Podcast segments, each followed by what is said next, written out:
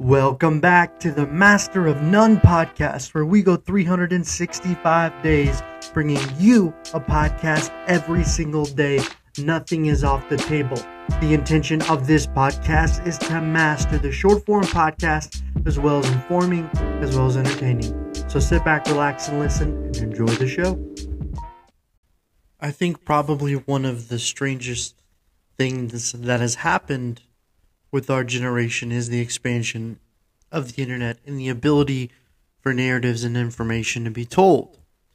It's so interesting how so often a conspiracy theory or an idea that gets presented on the internet can be seen as potentially wrong. Rhetoric that is drummed up for entertainment or shock value. I think what's interesting is, you know, when we look at what has happened in the internet in the last 20 years with social media, social apps, and the ability for information to be shared so quickly. I think probably one of the great unveilings that we're seeing is potentially looking behind the veil at how things work within the United States, potentially at a very high level. Whenever we thought about Jeffrey Epstein within the last four years before COVID, we knew about Jeffrey Epstein. I think we all remember when he committed suicide or quote unquote committed suicide and all the information and investigations about it that seemed really strange and how you had these conversations about how he could potentially be affiliated with other government government entities, people of the highest order. I've covered this as well on this podcast. Today we're going to be getting into an article that was actually produced, produced, published by the Wall Street Journal. So let's get into it.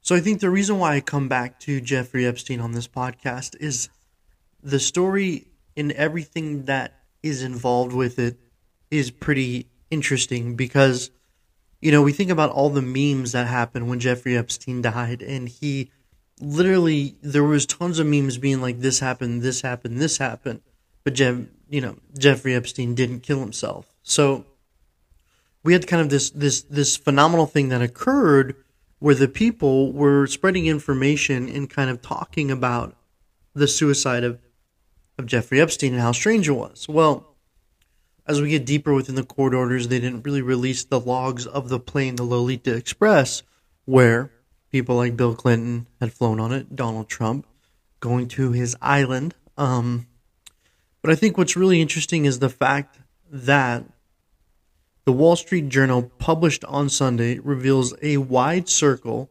of global power players who continued to meet with Jeffrey Epstein after his first sexual conviction.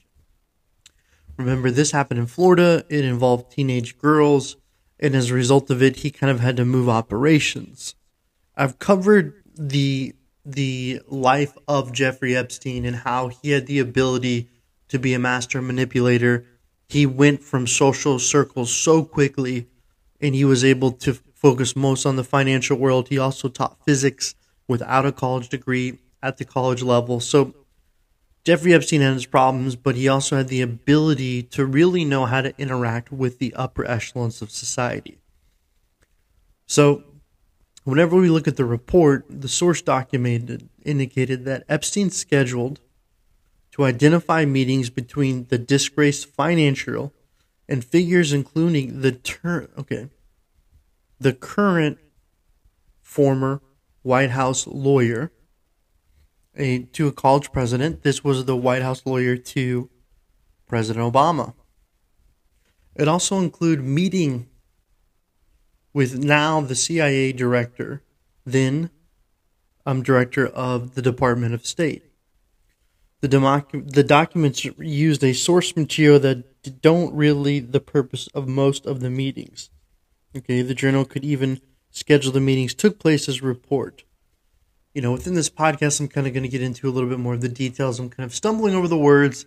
Sometimes it is a little bit tricky for me to read, um, and I do apologize. It's like really weird how sometimes I can articulate myself, or it seems like I can articulate myself well, but reading on the other hand, is not my forte. So please bear with me as I read. If I could read better, I might be a doctor. Okay, so whenever we look at kind of this this Epstein convention, it happened con- conviction. I apologize.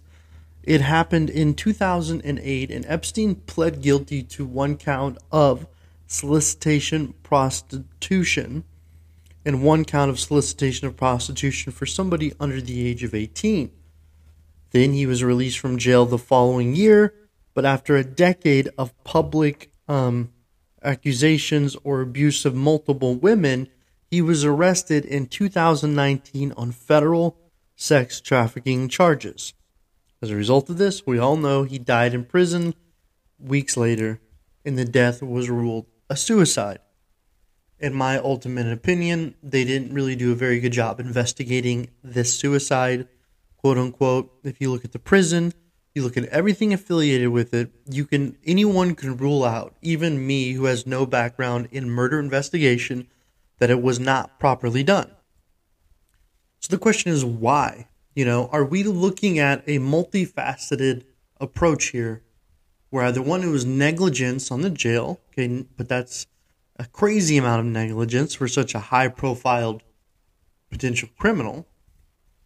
Or was there other motives at hand? When we look at Jeffrey Epstein, we do research into what he was, the circles he was in, the ability for him to have multiple passports from multiple governments. You know, a lot of the conspiracy theories about him being tied to central intelligence agencies, tied to governments, tied to really powerful people are there.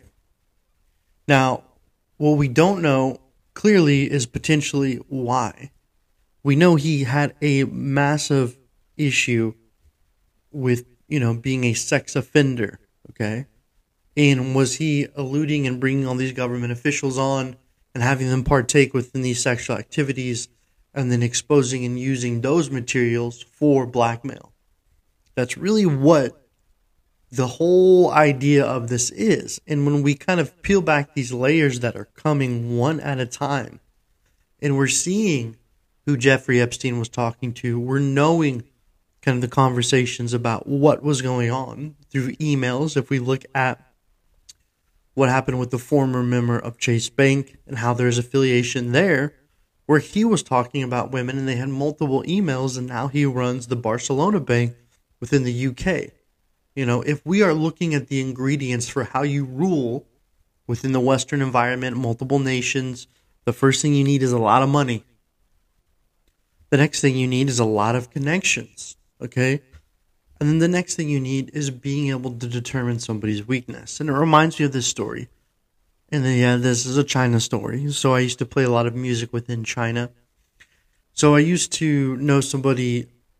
I'm not really going to give the location or any type of information um, kind of about him, but the story was this individual was paid to corrupt government officials or find the weak spot in government officials to help a private company. It was they did not um, work in the United States. They didn't. They were not United States citizens. They were of a different race and a different culture. Everything together. But what's really interesting is he said there's four ways you can corrupt somebody, and this is what he told me. He's like, you do it with money. Okay, you corrupt them with money. You can corrupt them with girls. Okay, you can corrupt them with food or you can corrupt them with gifts. And alcohol and food or substances are in there. And that was kind of it. And he was like, you know, my job is determined when I look at somebody, how do I give them those things in order to gain favoritism? Now, if we look at Jeffrey Epstein, maybe really what he was doing is a whole multitude of things in order to corrupt government officials to understand what their vices were in order to gain favoritism. But whenever we kind of go into the the the Wall Street Journal report, um, Epstein was a powerful individual. Sometimes expressed regret for those associated with the sexual offense or denied knowledge of criminal activities. Using Epstein's schedule, the paper identified meetings between Epstein and the CIA director, the former CIA director, the White House lawyer, and the college professor. A member of the international banking dynasty known as the name is Epstein Book. So, who are these individuals? Well, if we look at the CIA director, that's going to be William Burns. William Burns is the CIA director, and he was actually um, he started his job in 2021, and he's scheduled to meet with Epstein in 2014 when he was the Deputy of State. This included launch and plan of the Washington D.C. law office with two scheduled appointments at Epstein's townhouse.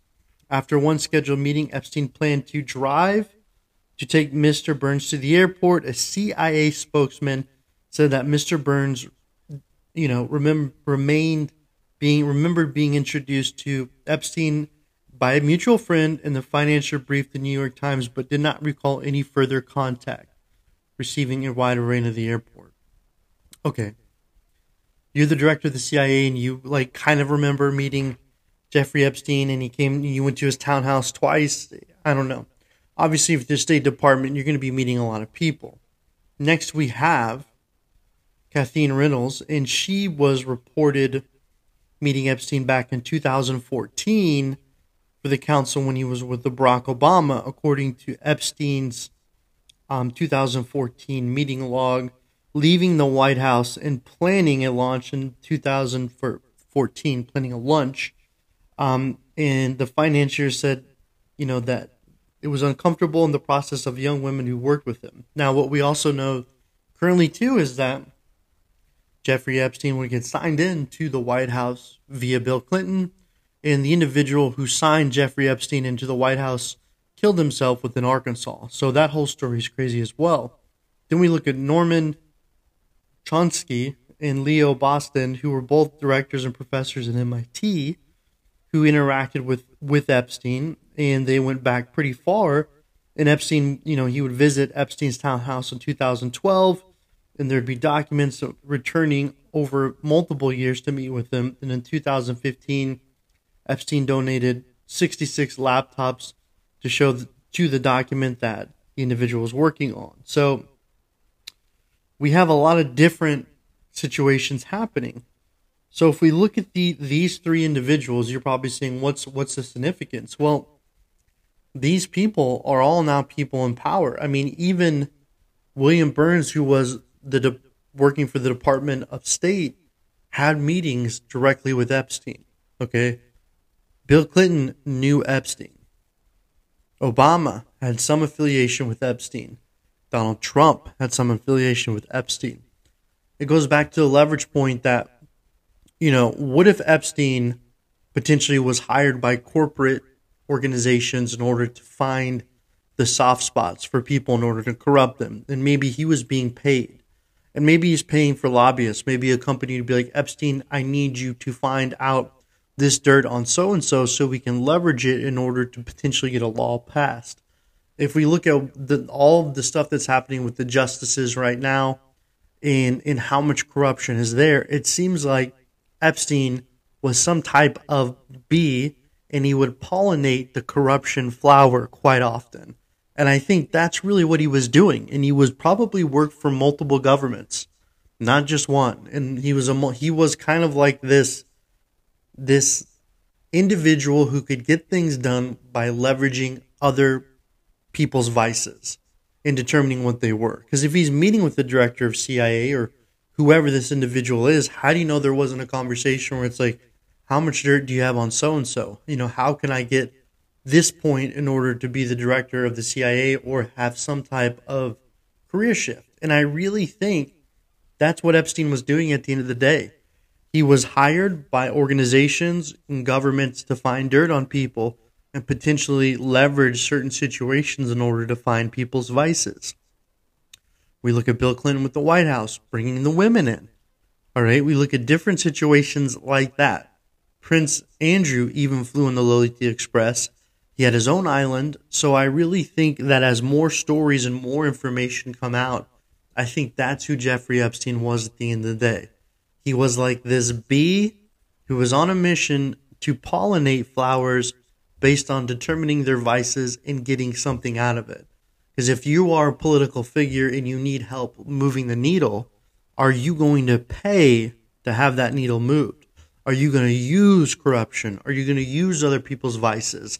And I think that probably happens more often than what us normies can can visualize or see, you know? You know, how do you move the needle when you have no ability and can you do you need to take off the gloves?